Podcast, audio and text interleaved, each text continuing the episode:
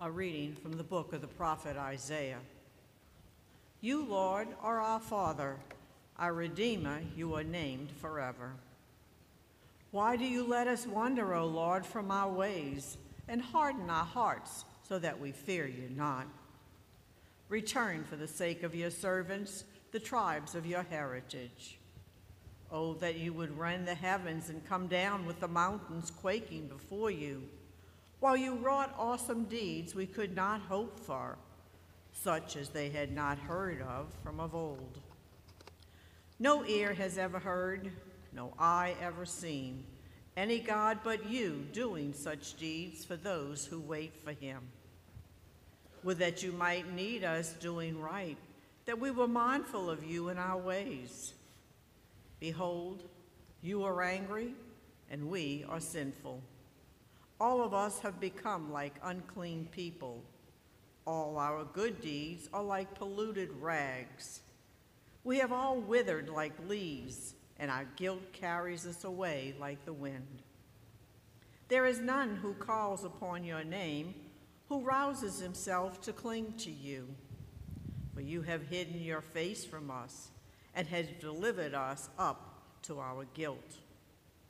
Yet, O Lord, you are our Father. We are the clay, and you the potter. We are all the work of your hands. The word of the Lord. Thanks be to God.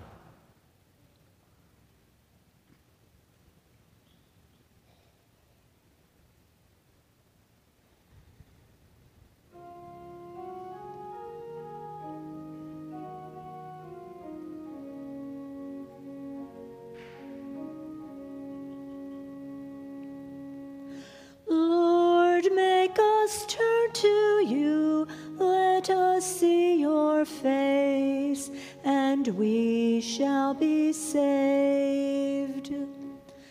Lord, make us turn to you. Let us see your face, and we shall be saved. O shepherd of Israel, hearken. From your throne upon the cherub, shine forth. Rouse your power and come to save us.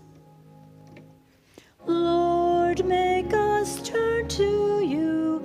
Let us see your face, and we shall be saved. Once again, O Lord of hosts, look down from heaven and see. Take care of this vine and protect what your right hand has planted, the Son of Man, whom you yourself made strong.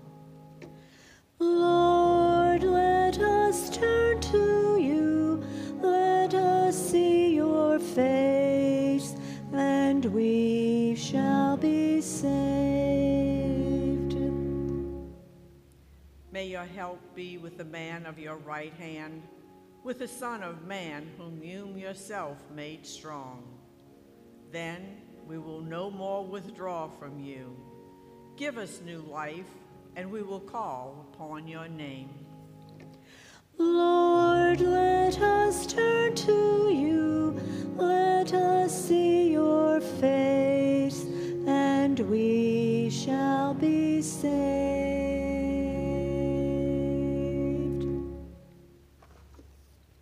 A reading from the first letter of St. Paul to the Corinthians. Brothers and sisters, grace to you and peace from God our Father and the Lord Jesus Christ. I give thanks to my God always on your account for the grace of God bestowed on you in Christ Jesus, that in him you were enriched in every way with all discourse and all knowledge as the testimony to Christ was confirmed among you, so that you are not lacking in any spiritual gift as you wait for the revelation of our Lord Jesus Christ. He will keep you firm to the end, irreproachable on the day of our Lord Jesus Christ. God is faithful, and by him you were called to fellowship with his Son, Jesus Christ, our Lord. The word of the Lord. Thanks be to God.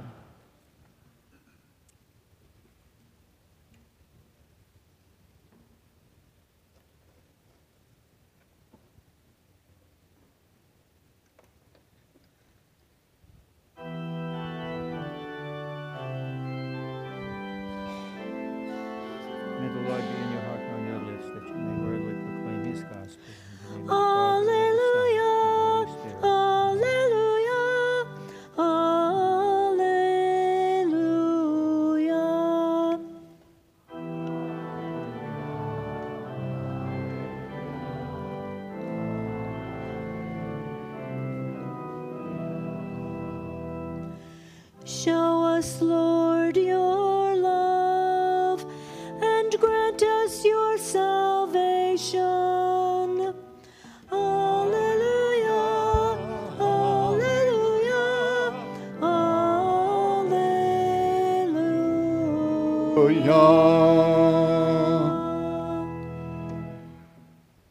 The Lord be with you.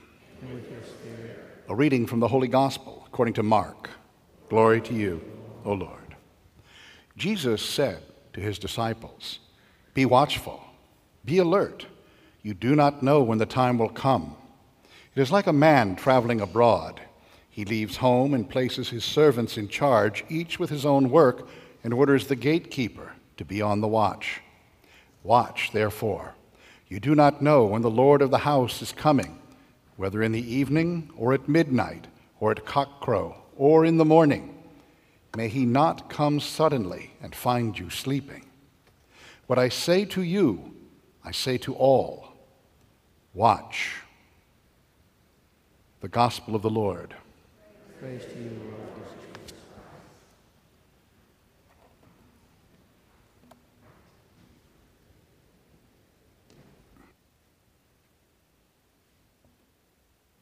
In the name of the Father, and of the Son, and of the Holy Spirit. Amen. I want to begin by commending all of you who are here, because I know it's at a great sacrifice. The eyes of the collegiate football world are focused on that great game, Tulane versus SMU. There's another game of lesser note uh, that I have uh, forgot. I can't remember the teams. They're not really worth remembering. But anyway, so I commend you for sacrificing uh, to, for the Green Wave. We find ourselves this afternoon at the beginning of another season of Advent. And we are invited this evening to reflect on three great mysteries. Three great mysteries.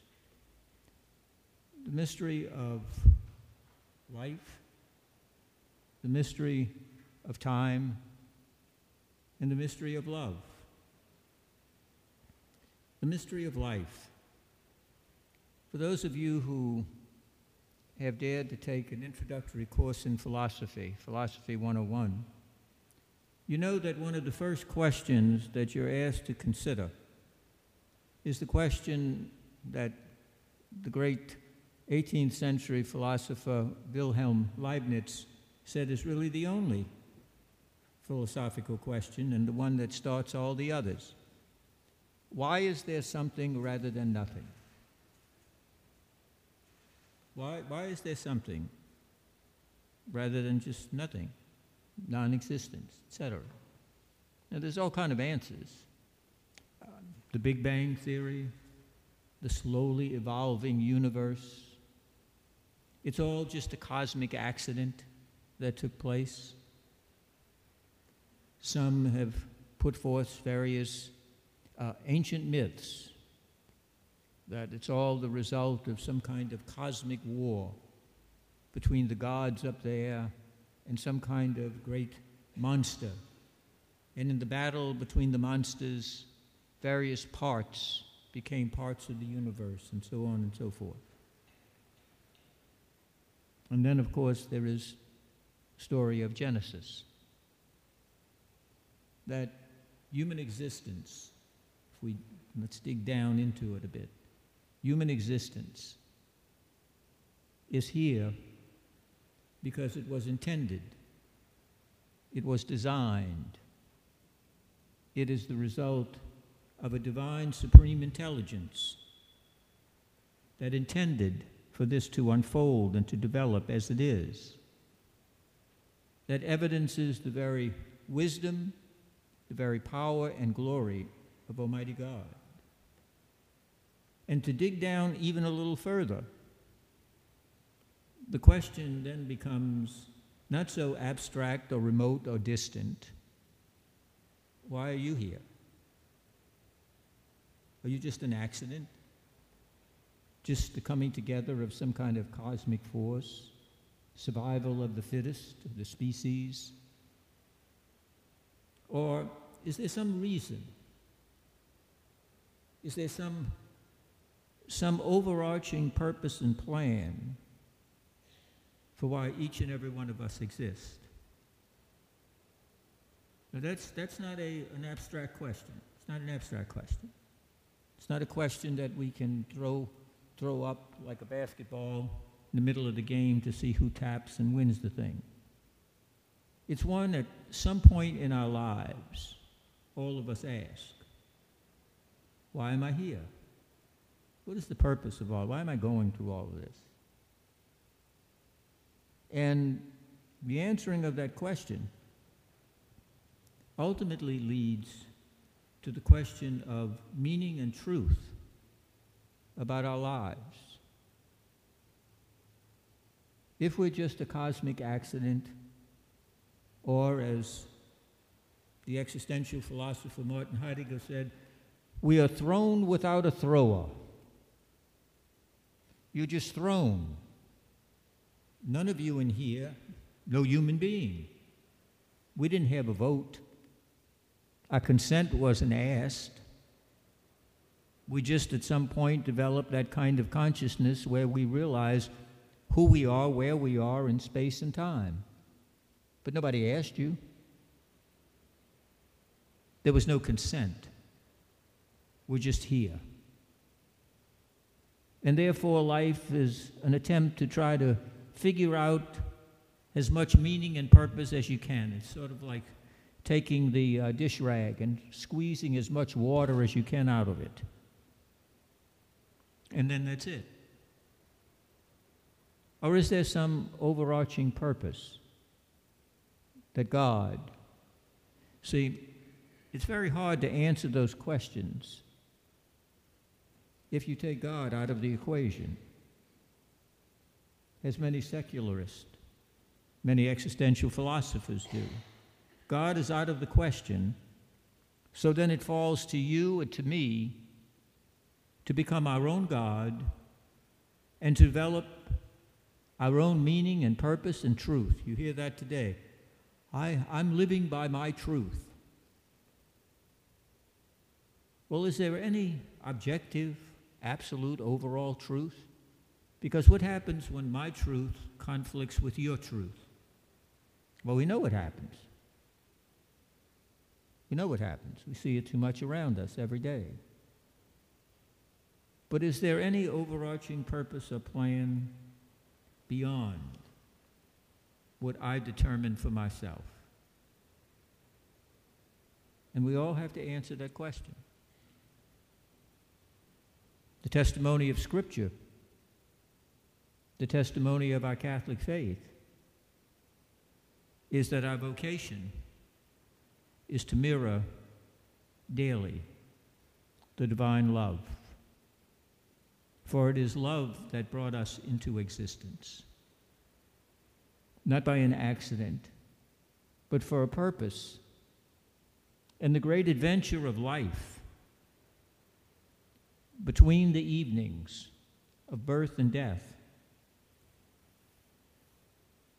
is to come as close as we can to fulfilling that purpose in love. Whether it be married, single, doctor, lawyer, street cleaner, student, young, old, rich, poor, black, white. We all have a purpose and a meaning that transcends the ordinary, everyday humdrum of life that we contribute to.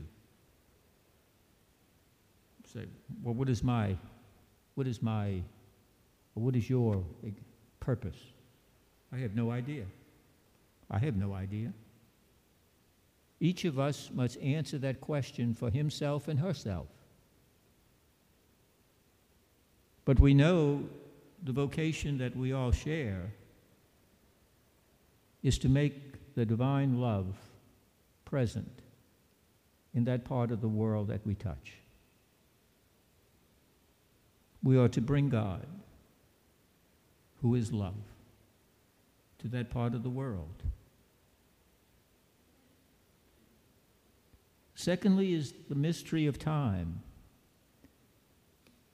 Someone once asked St. Augustine, What is time? And Augustine said, I know what time is until someone asks me what it is, and then I don't know. Time is the great mystery. Oh, I'll give you a mathematical answer if you want. It's the duration between events. Hmm. Okay.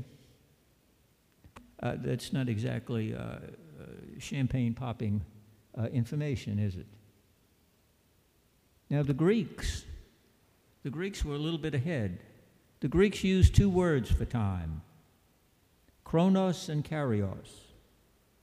Chronos time is the time that we're immersed in. It's wristwatch time, it's Timex time. It's measurable time. What time is it?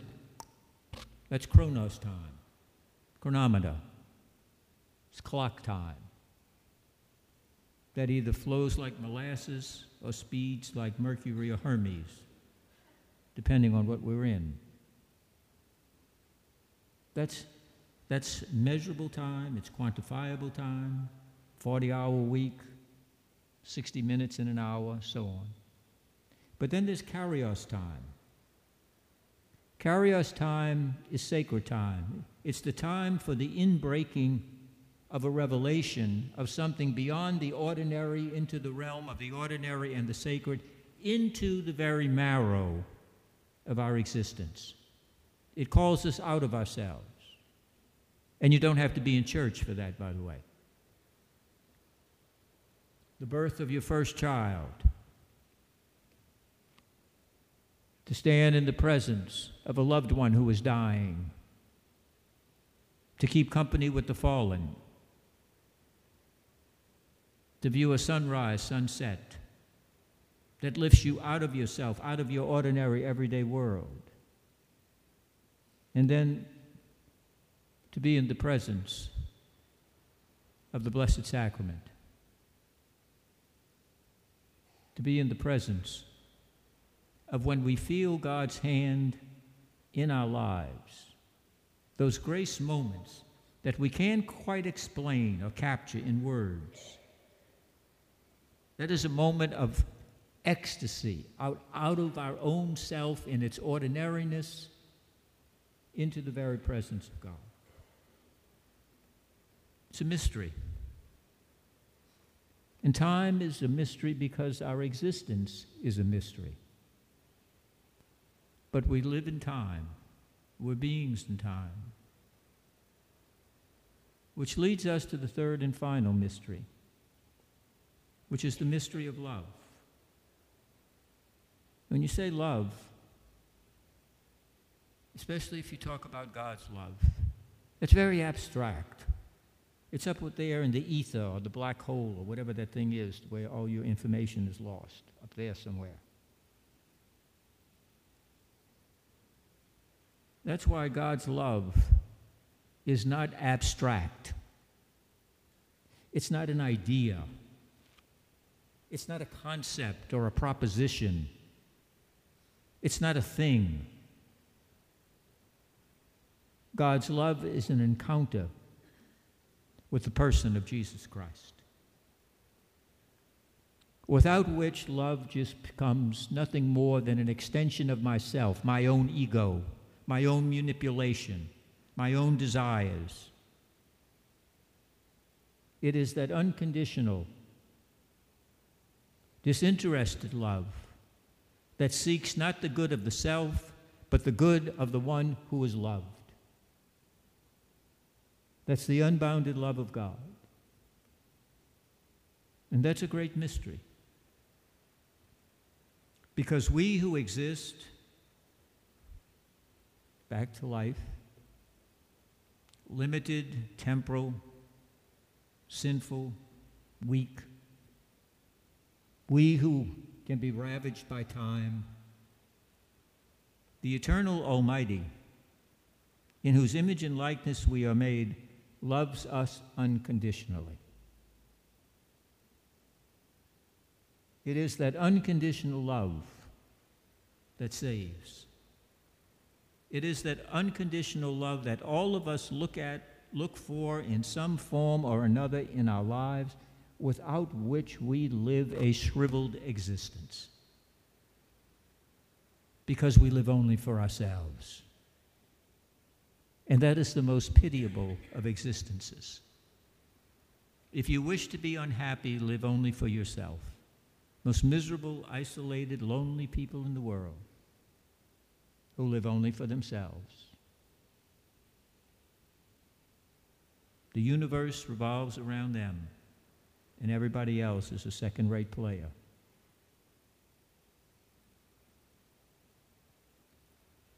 On these few weeks of Advent,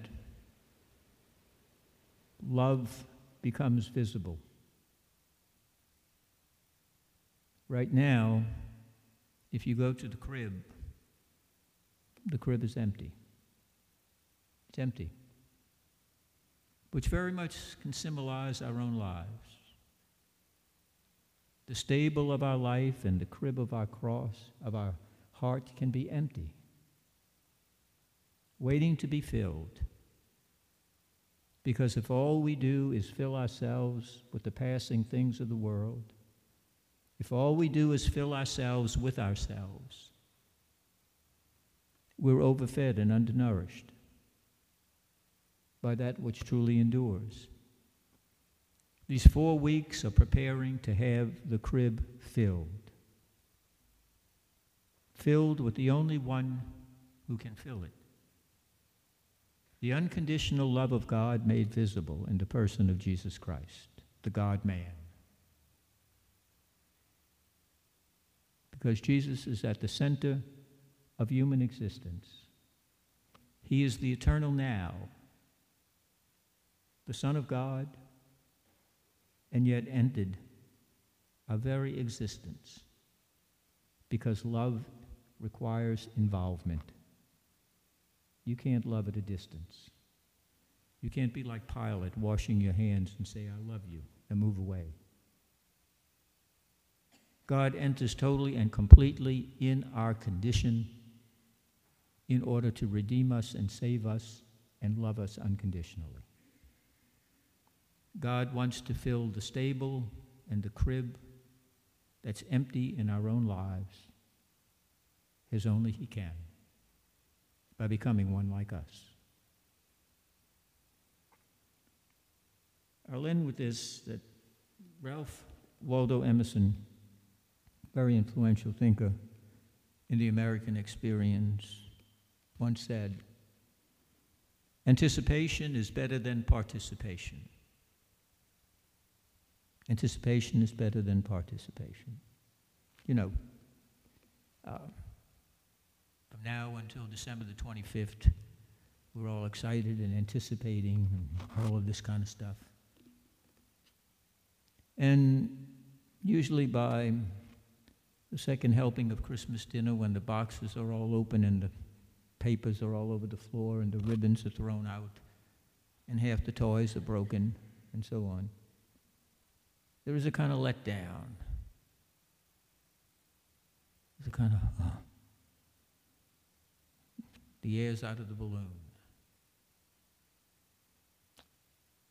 I don't think that's true for us in Advent. I think St. Paul had it better. Eye has not seen nor ear heard what God has in store for those who truly love Him.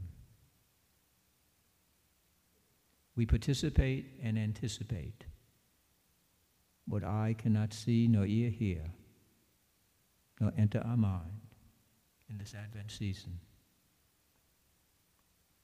If we open the stable of our life, the crib of our heart, and let the one who is love be born in us. May it be so. In the name of the Father, and of the Son, and of the Holy Spirit, amen. Let us please stand for prayer.